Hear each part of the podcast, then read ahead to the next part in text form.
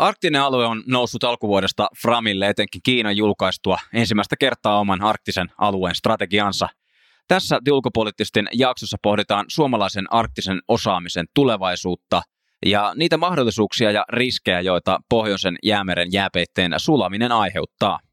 Keskustelemassa erittäin potentiaalinen kööri eli Suomen pohjoisen politiikan suurlähettiläs Harri Mäki-Reinikka ja jäämurtajistaan tunnetun Arktian viestintäpäällikkö Eero Hokkanen.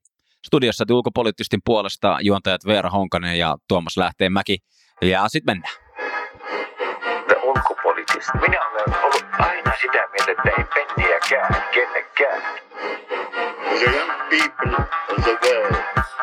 Wir haben so vieles geschafft. Wir schaffen das. China. And we had the most beautiful piece of chocolate cake that you've ever seen.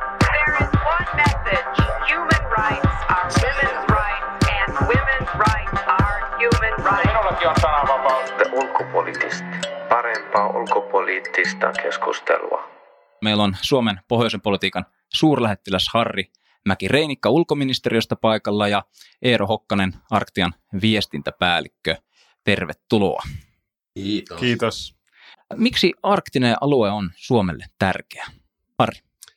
Meidän arktisen strategian mukaan koko Suomi on arktista aluetta.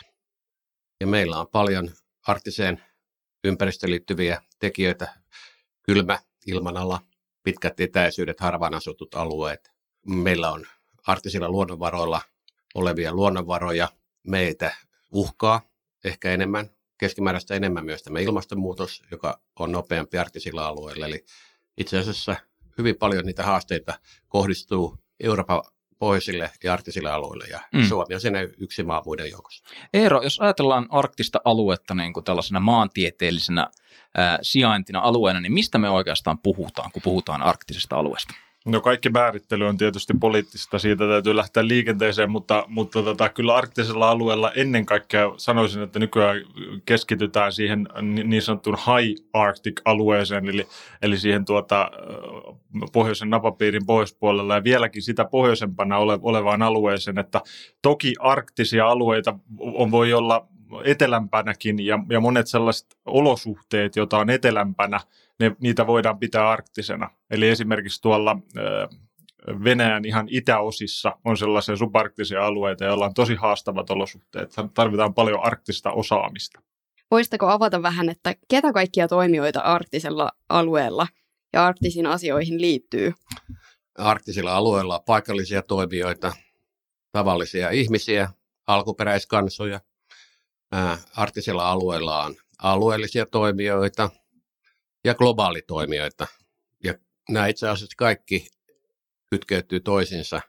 Jos jossakin, niin arktisilla alueilla voidaan sanoa, että vanha jo 70-luvulla keksitty teema, että ajattele globaalisti, toimi paikallisesti tai sitten päinvastoin.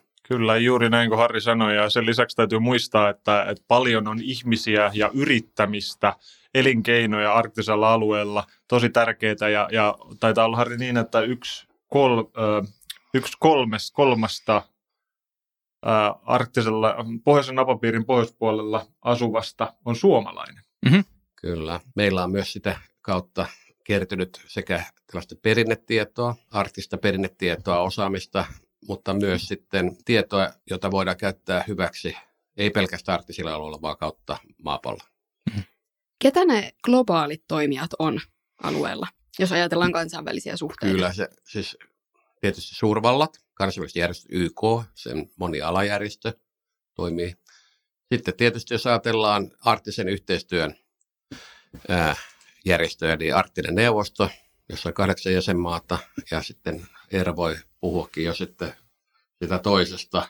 Niin, kenties arktinen talousneuvosto on nykyään myös tärkeä toimija arktisella alueella. Se on perustettu 2014 ja siihen on jäseninä yrityksiä, jotka toimii arktisella alueella, joilla on arktista osaamista tai kiinnostusta.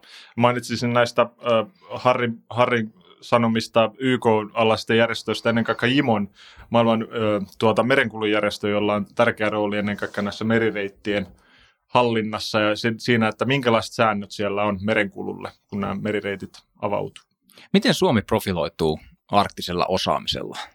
Mikä on meidän erikoisuus? Eero voi aloittaa. No meidän erikoisuuksia, ennen kaikkea tietysti voi, voi sanoa, että koko tämä niin sanottu arktinen osaaminen, tai kylmä sää- ja jääosaaminen, että Suomella on ihan valtavasti sellaista rakennusalallakin ihan tällaista perusosaamista, rakennusten eristämistä, kaikkea mikä liittyy kylmään, myös ihmisen työkylmässä. Suomalaisia tutkijoita on paljon sillä saralla maailmalla. Sen lisäksi ennen kaikkea mainitsin sen tämän merialan osaamisen, että Mm. mm. kyllä jos, jos kaksi kolmannesta kaikista maailman jäänmurtajista on suunniteltu ja tai rakennettu Suomessa, niin kyllä Suomi on silloin jäänmurron suurvalta. Miten paljon maailmassa on jäämurtajia? Maailmalla on jäänmurtaja sellainen vähän laskentatavasta riippuen 100, 120, 140. Venäjällä on tosi paljon jokijäänmurtajia, joita ei välttämättä lasketa sitten muualle jäänmurtajiksi, mutta näistä vähän yli sadasta, niin suurin osa on, on Venäjällä. Tuota, meillä on arktista osaamista monella alalla ja, ja voisin sanoa, että kyllä tässä yhteydessä kannattaa tuoda ihan kiertotalouden osaaminen. Mitä tarkoitetaan tällä? Biotalous, kiertotalous, metsäosaaminen, kaivososaaminen. Jos mennään ihan kaivosteollisuuteen suoraan tässä, niin, Mm. joka on ollut paljon tämän talvivaaratapauksen takia esillä ja kielteisessä mielessä, niin kuitenkin kokonaisvaltaisesti katsottuna meillä on maailman kestävimmän kehityksen mukaista kaivosteollisuutta. Ja se näyttää nyt kiinnostavan ja on saanut aika paljon investointeja ja tulee saamaan lisää. Ajattelinkin tähän aika pien kärkeen tuoda tämän esille, että koko teknologia, osaaminen ja arktinen osaaminen, mikä meillä on, niin se on oikeastaan juuri se lähestymistapa, miten me parhaiten vastataan myös ilmastonmuutoksen haasteisiin. Esimerkiksi kaivospuolella, jos me halutaan rakentaa tuulimyllyjä, niin me tarvitaan tuulimyllyn rakentamiseen 20 erilaista mineraalia. Jos me halutaan siirtyä sähköautoihin, me tarvitaan niitä kobolttia, litiumia ja muita mineraaleja. Jos ajatellaan, että missä maailman kaivostoimintaa on ollut tuolla Kongossa, Afrikassa, siellä käytetään lapsityövoimaa. Meillä kyllä kunnioitetaan kaiken maailman Hmm. sääntöjä ja, ja todellakin ympäristöä, alueen paikallisasukkaita ihmisiä. Että siinä mielessä tätä lähestymistapaa kannattaa kunnioittaa, meidän kannattaa sitä kehittää. Se ei ole ongelmaton, mutta se on oikeastaan se lähestymistapa, jolla me oikeastaan parhaiten vastataan tähän isoimpaan haasteeseen ilmastonmuutokseen. Kyllä, ja kenties lisäyksenä tähän vielä se, että meidän kannattaa ilman muuta sitä meidän kestävää osaamista tälläkin alalla viedä maailmalle, pitää sitä esillä. Jos meillä osataan tehdä jotain hyvin, niin minkä takia me ei anneta sitä niin sanotusti muualle, opeteta muita tekemään samoin. Ja jos saan lisätä vielä, meinasin kyllä kysyä jotakin, mutta metsät, että kun meillä kuitenkin metsä kasvaa ja uusiutuu ja, ja volyymit siinä kasvaa, niin uusi metsähän sitoo loppujen lopuksi hiilidioksidipäästö. Meillä on strate- Euroopan kannalta strategisesti hyvin tärkeät metsävarat, siis Euroopan pohjoisessa 70 prosenttia koko Euroopan unionin tai Euroopan metsävaroista. Tänään vieraana Suomen pohjoisen politiikan suurlähettiläs Harri Mäki-Reinikka ja jäänmurtajista tunnetun Arktian viestintäpäällikkö Eero Hokkanen, juontajina Veera Honkanen ja Tuomas Lähteenmäki. Harri mainitsit tuossa, että Suomi on saanut paljon investointeja kaivosteollisuuteen. Niin mistä näitä investointeja on tullut ja mihin niitä on No, mennyt? Lappiin. Ja ulkomaisia. Meillä ei ole ollut oikeastaan omia pääomia ja varoja. Se on aika vaativaa ja, ja investointi tai varoja vaativaa tuota, Mm. toimintaa. Tämä varmasti herättää kuulijoiden mielenkiinnon, niin kysynpä tässä tällaisena piruna, että minkälaisia riskejä tähän äh, sitten sisältyy? No, mä mainitsen tämän yhden yrityksen ja kyllähän siinä, Talvivaaran. niin, että kyllähän se oli surullinen kertomus, mutta siitä on varmasti opittu. Kukaan ja mikään yritys ei varmasti halua sitä toistaa, eli kyllä varmasti kriteerit ovat entistäkin kovemmat ja, ja myös paine on kovempi ympäristöjärjestöjen puolelta, alueiden paikallisasukkaiden puolelta ja valtion puolelta myös. Jos ajatellaan tätä Lapin kaivosteollisuutta myös niin kuin enemmän kansallisesta näkökulmasta, niin, niin suurin osahan niistä yrityksistä, jotka on kiinnostuneita siellä, jotka etsii siellä, jotka toimii siellä, on kanadalaisia tai australialaisia muualta maailmalta tulleita. Että kyllä tästäkin huolimatta tästä yhdestä ikävästä esimerkistä, niin täytyisi löytää sitä kotimaista pääomaa niitä kotimaisia toimijoita, jotka tätä vastuullisesti voisi vois tehdä. Tällä viikolla oli uutisissa Jäämeren rata. Miten se liittyy näihin kaivos, vai, kaivoksiin? No, Jäämeren rata liittyy Euroopan, koko Euroopan kannalta juuri näiden luonnonvarojen kestävän, kestävän hyödyntämiseen. Mainitsin nyt tämän kaivostoiminnan, sen, sen mahdolliset kuljetus, tarpeet, metsäteollisuuden kuljetustarpeet. Sen lisäksi on turismi kasvamassa. Sitten on Norjan öljy- ja kaasun kaksinkertaistuneet tuotanto-odotukset, lisääntyvä koillisväylän liikenne. Tässä aika vähällä huomiolla meni Putinin puheessa, tässä kymmenen päivää sitten pitämässä puheessa se, että hän totesi, että koillisväylän liikenne saattaa jopa kymmenkertaistua kymmenen vuoden sisällä. Mitä se tarkoittaa ihan lukuina? Kymmenkertaistuminen tuntuu tietysti kovin suurelta, mutta että mistä lähdetään no. ja mikä se sitten on? Jos lupia Venäjä on antanut sinne koillisvälille 700 viime vuonna, niin siitä voidaan laskea, että ei vielä kovin, kovin suurista määristä. Mutta jos Suetsin kanavan läpi kulkee vuodessa, olisiko 17 000?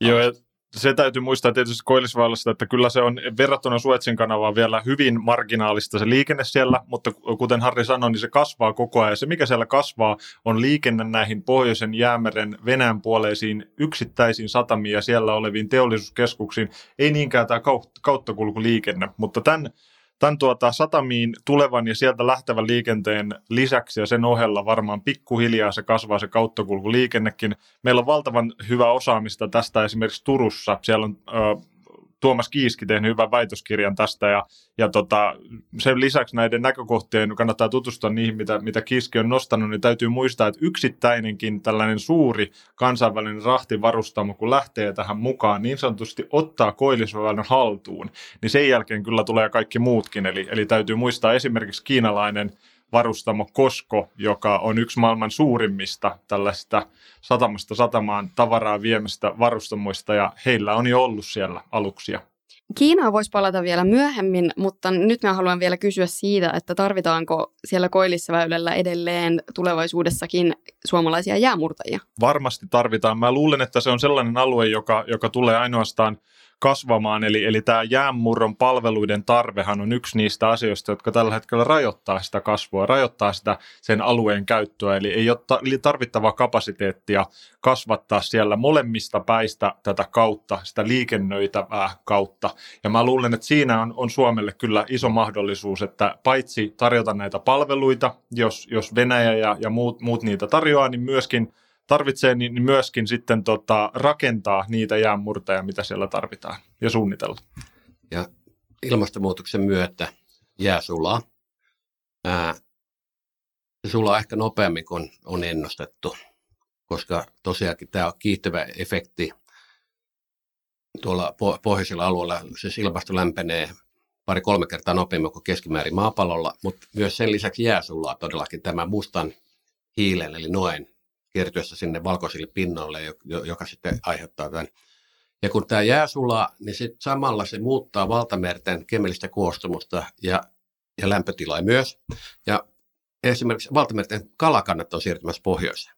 Eli kalastuksen painopiste siirtyy pohjoiseen ja sekin lisää myös kiinnostusta huomiota monessa mielessä uhkien ja mahdollisuuksien kautta jäämerellä. Erittäin tärkeää. Tämän takia tarvitaan kansainvälistä yhteistyötä arktisella alueella, ei ainoastaan valtioiden välillä ja valtioiden kesken, vaan yritysten välillä. Että yritysmaailma itse myös olisi aktiivisesti luomassa niitä sääntöjä, joiden mukaan siellä toimitaan. Juuri näin. Mikä hidastaa tai jarruttaa tätä yhteistyötä?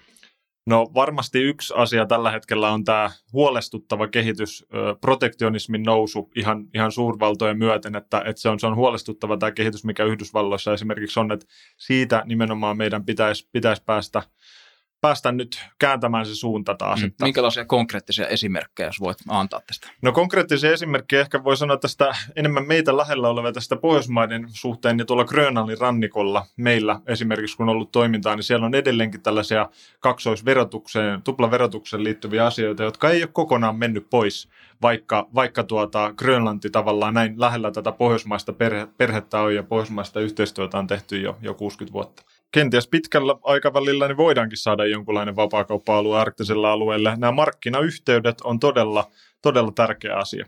Mm. Jos ajatellaan suurta yleisöä näin kotimaassa Suomessa, niin tietääkö kadun tallaaja tästä meidän niin sanotusta cold no arktisesta osaamisesta ja miksi ei tiedä? Ei, valitettavasti ei tiedä. Pitäisi tiedä, tietää paljon enemmän ja siitä pitäisi puhua. Et esimerkiksi tuolla kun maailmalla käy konferensseissa ja muuta, on Norjassa käynyt muun muassa sellaisissa konferensseissa, jossa heillä ihan tällaista ihan normaalia Netsin teknologiaa, jolla maksetaan kortilla etäluku, etälukumahdollisuudella ja muuta, niin sitä pidetään jotenkin tosi eksoottisena ja, ja tuota, uudenlaisena teknologiaa. Suomessahan se on ollut käytössä jo, jo pitkän aikaa, että et tota, kyllä meidän täytyy vähän aktiivisempia olla siinä, että nostetaan näitä meidän kylmiä, kylmän ilmanlanan ratkaisuja esille. Ari. Tämä liittyy vähän siihen, mistä myös puhutaan, että osaammeko me Suomessa markkinoida. Ja osa, ymmärrämmekö näitä maailmanmuutoksia. Nämä liittyy toisiinsa. Ja, ja tuota, vaikka me olemme hyvinkin kokonaan, Suomi on arktinen maa, niin ei siihen nähden tämä ole vielä läheskään sillä tasolla tämä arktinen ymmärrys tai ymmärrys arktisten alueiden uhkista ja mahdollisuuksista. Se ei ollenkaan sillä tasolla. Ja nyt nostaisin kyllä yhden asian, kun teillä varmasti kuulijakuntakin on enemmän nuoren, nuorempaa. Tuota, tämä ei ole edes ikä ylisukupolvinen kysymys, mutta kun me puhutaan koillisväylästä, niin me unohdetaan, että itse asiassa tämän jään sulamisen myötä tässä saattaa ja todennäköisesti tapahtuu suurin, ihmiskunnan suurin muutos. Ei ole koskaan syntynyt tavallaan uutta valtamerta. Nyt se syntyy vain sen jään sulamisen myötä pohjoisen, pohjoisen ympärillä.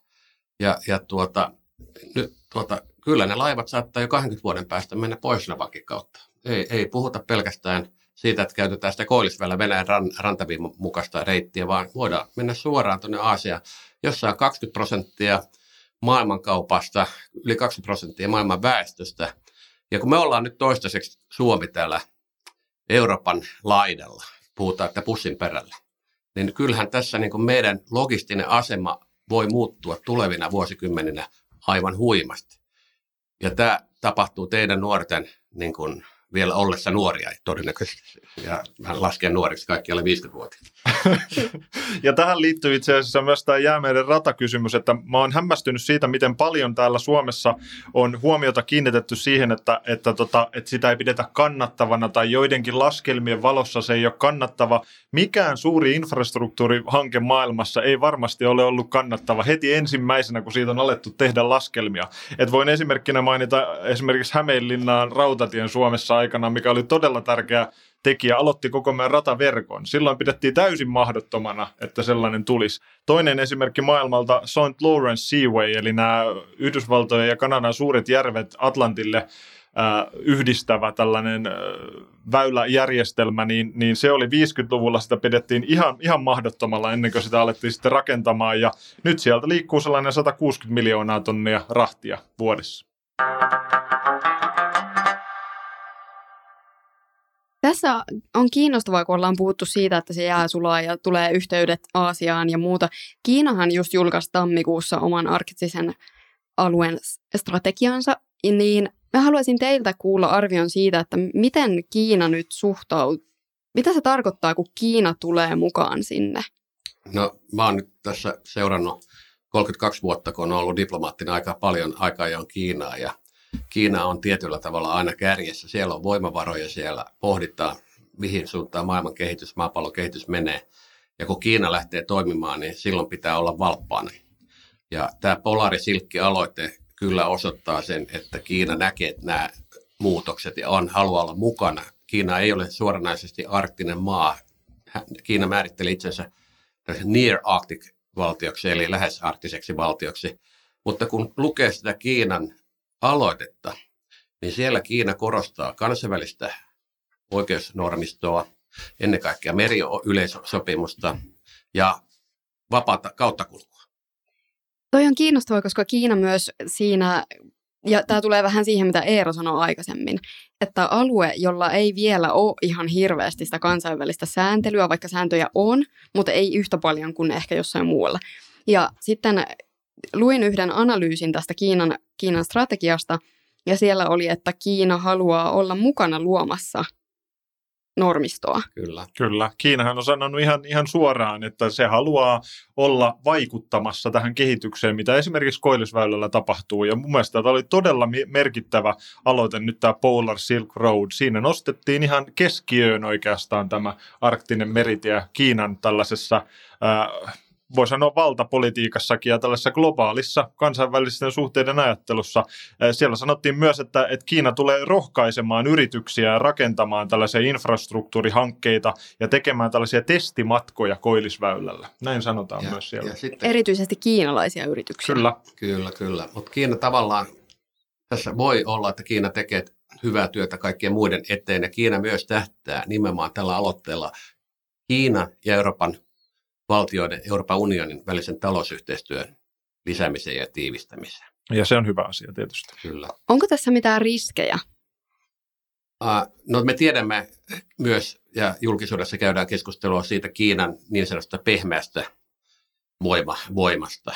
Ja onhan se selvä, mutta tuota, mitä tämä maailma, eihän tämä mene eteenpäin. Meillä kaikilla on omat pehmeät voimavaramme, kaikilla valtioilla ja, ja alueilla ja, ja jopa ihmisillä, että, että onko se sitten niin, että jos me puhumme kielteisesti tästä, niin, niin eihän tällä sillä tavalla taloudellista ja muuta yhteistyötä voidaan vi- viedä eteenpäin. Eli maat tuovat esille omaa, omia voimatekijöitä vahvuuksiaan ja, ja, ja si- siitä sitten voimme lähteä eteenpäin. Ja itse asiassa, jos luetaan Euroopan unionin arktisen politiikan lähtökohtia, ainakin paperilla siellä on hyvin paljon samoja asioita, mitä Kiinalla on nyt siinä. Ja Kiina siis tuli nyt tietysti myöhemmin tähän omalla aloitteellaan kuin Euroopan unioni, että, että siis kyllä Kiina nimenomaan oli varmasti tu- tutkinut aika tarkoin nämä Euroopan unionin lähtökohdat myös. Kyllä. Kukaan tuskin voi syyttää Kiinaa siitä, että jos se näkee jonkun kansainvälisen reitin syntyvän, niin se on siitä kiinnostunut ja haluaa siihen vaikuttaa. Ja varsinkin, kun se on Kiinalle siis tosi tärkeä. Kyllä. Mm. Paljon sitä rahtia sieltä kulkee Kiinasta. Tosi mielenkiintoista. Oikeastaan mä äh, kääntäisin tätä keskustelua hieman. Ollaan puhuttu elinkeinoelämän kyvykkyyksistä ja mahdollisuuksista, niin mainitsit Harri tuossa, että syntyy uusi valtameri ja mulla alkoi tuolla päässä tikittämään, että kun tulee jotain uutta, niin sitten se on jonkinnäköinen tyhjiö ja sitä pitää täyttää, niin minkälaisia muita kuin taloudellisia intressejä tällä arktisella alueella on? Siis ennen kaikkea ympäristösuojelu. Ja, ja, ja kyllä meidän täytyy taistella kaikki keinoin myös tätä ilmastonmuutosta vastaan. Ja tässä nimenomaan meidän presidentinkin aloitteellisuus tämän mustan hiilen päästöjen vähentämiseksi on merkittävä. Se ei ole Pariisin ilmastosopimuksen alainen asia, mutta sillä on nimenomaan arktisille asu- a- alueille niin suuri merkitys, että, että siinä on suuria mahdollisuuksia. Valitettavasti sitten yhteistyötä rajoittavat näistä Krimin ja Ukrainan tilanteesta johtuvat sanktiot ja niiden pohjalle perustavat nämä rajoittavat, rahoitusta rajoittavat päätökset. Eli, eli Venäjä kaipaa kansainvälistä rahoitusta ja, ja tuota, sitä nyt ei olla niin paljon tarjolla kuin aikaisemmin tästä kansainvälispoliittisesta tilanteesta johtuen. Ja sillä tavalla ää, on ikävä, ehkä se, jotkut sanovat, että jopa länsikin ampuu siinä omaan jalkaansa, kun ei voida esimerkiksi modernisoida Venäjän noin 2000 tai vajaa 2000 lämpövoimalaitosta, jotka ovat Siperiassa tai pohjoisilla alueilla, josta nimenomaan pääsee sitä mustaa hiiltä nokea sinne arktisille alueille. Siinä olisi mahdollisuus nopeallakin tavalla vähentää niitä päästöjä ja saada tuloksia aikaan.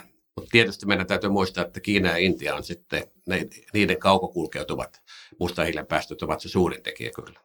Kyllä, ja tässä mustan hiilen asiassa on kyllä annettava pointteja Suomen ulkopoliittiselle johdolle, että, että jos katsoo esimerkiksi, mitä ää, Venäjän presidentti Putin sanoi Arkangelissa jokun aika sitten, muutama kuukausi sitten ää, ilmastonmuutoksesta, puhui sitä hyvin vähättelevästi. Sen jälkeen hän oli, puhui sitten Suomessa, ää, oli pre- presidentti Niinistön kanssa keskustellut. Hän puhui ihan eri sävyyn mustasta hiilestä ja, ja mikä se merkitys on ja tästä kansainvälisestä ympäristöyhteistyöstä arktisella alueella. Että kyllä siellä saavutettukin on jo jotain tällä Suomen politiikalla. Voidaanko me luokitella Suomen arktista politiikkaa onnistuneeksi?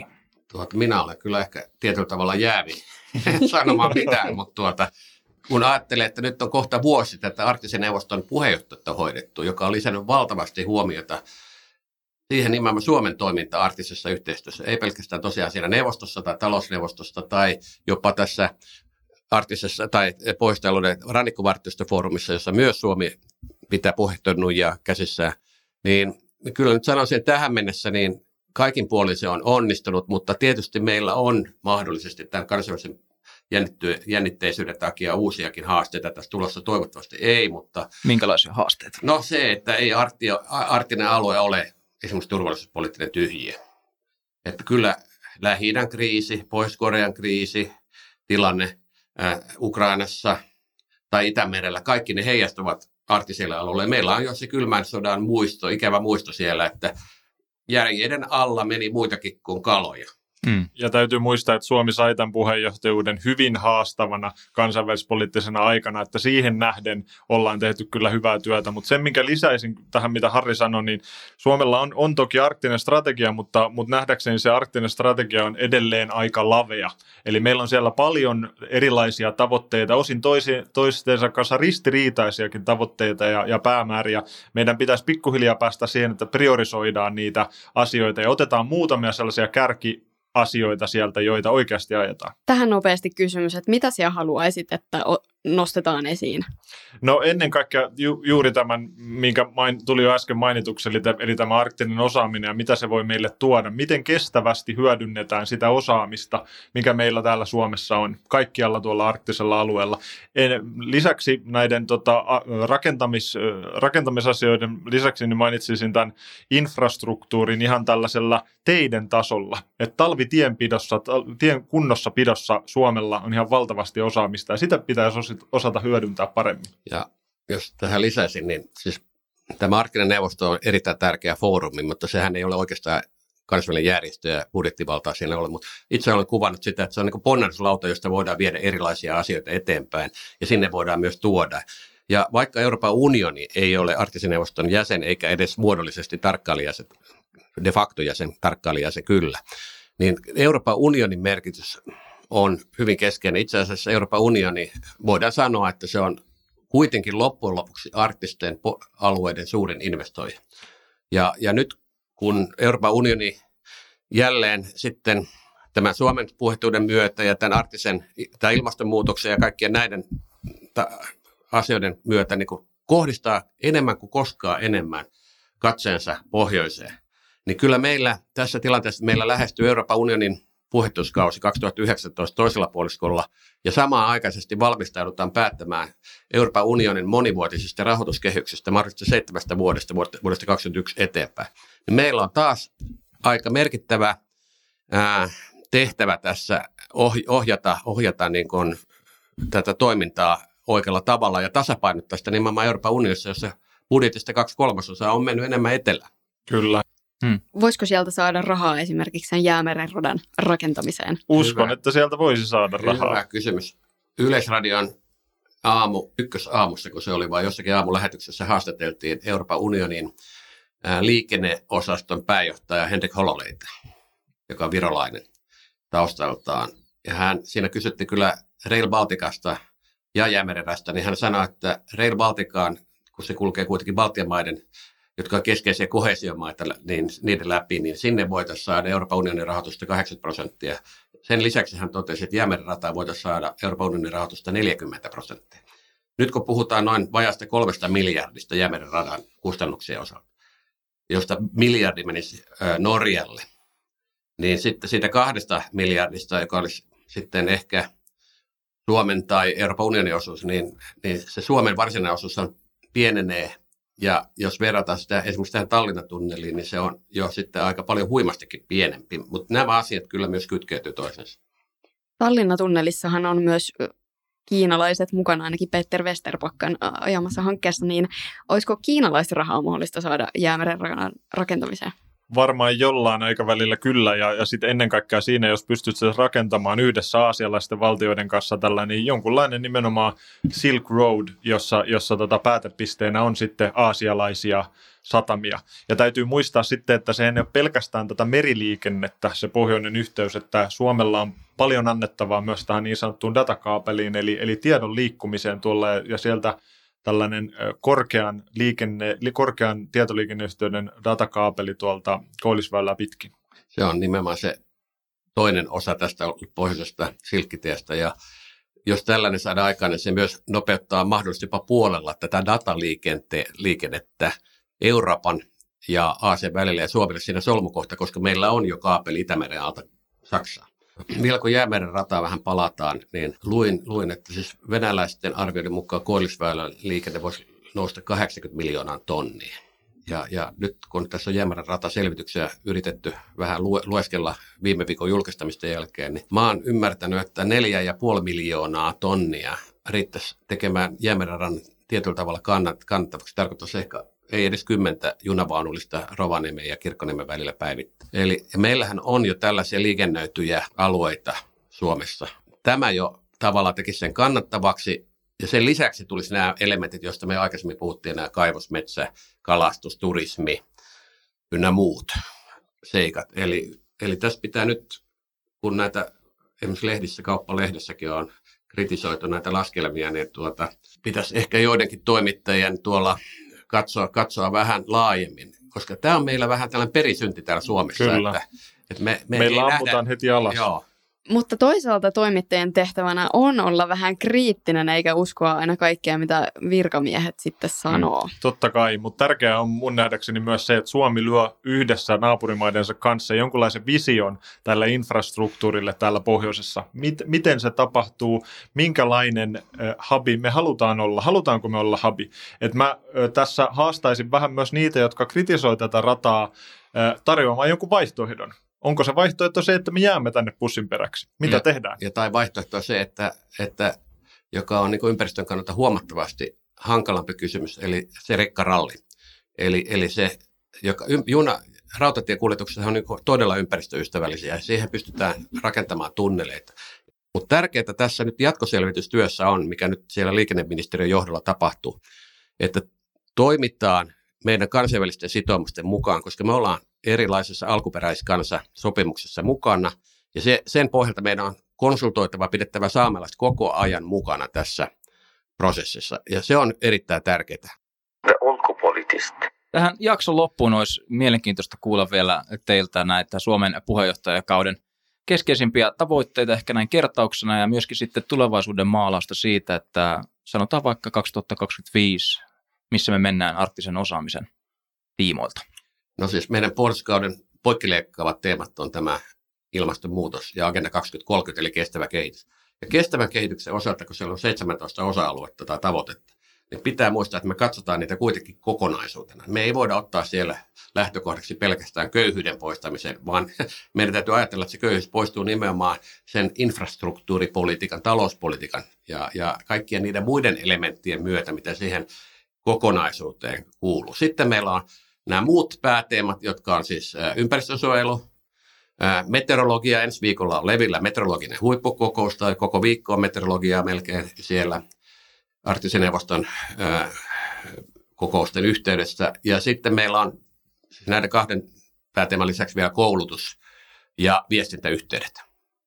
Ja arktisen talousneuvoston teemoista ennen kaikkea keskeisimpänä tietysti tämä, tämä markkinayhteydet ja se, että ää, kauppa arktisella alueella toimii, mutta nostaisin näistä arktisen talousneuvoston viidestä pääteemasta esille myös tämän yhteistyön ää, tutkimusmaailman ja bisneksen välillä. Eli miten löydetään sellaisia ma- vaihtoehtoja, joissa tieto kulkee ja voidaan hyödyntää ehkä nykyistä bisneksellä olevaa infra- infrastruktuuria myös tutkimuksen tarpeisiin. Hyvänä esimerkkinä meidän monitoimimurtaja Nordikan matka Luotiosväylän halki, jonne kutsuimme tutkijat mukaan. Aivan loistavaa. Kiitos mun puolesta Veera, onko sulla loppuun vielä jotain? Tämä oli aika hyvä katsaus ja kattaus ja kivaa keskustelua saatiin aikaiseksi. Kiitos teille. Kiitoksia teille hyvistä kysymyksistä. Kiitoksia kovasti. Yes. Ja seuraava jakso. Moi moi. The young people of the world. Wir haben so vieles geschafft. Wir schaffen das. Piece of chocolate cake that you've ever seen. There is one message. Human rights are women's rights, and women's rights are human rights. The ulkopoliittist. Parempaa ulkopoliittista keskustelua.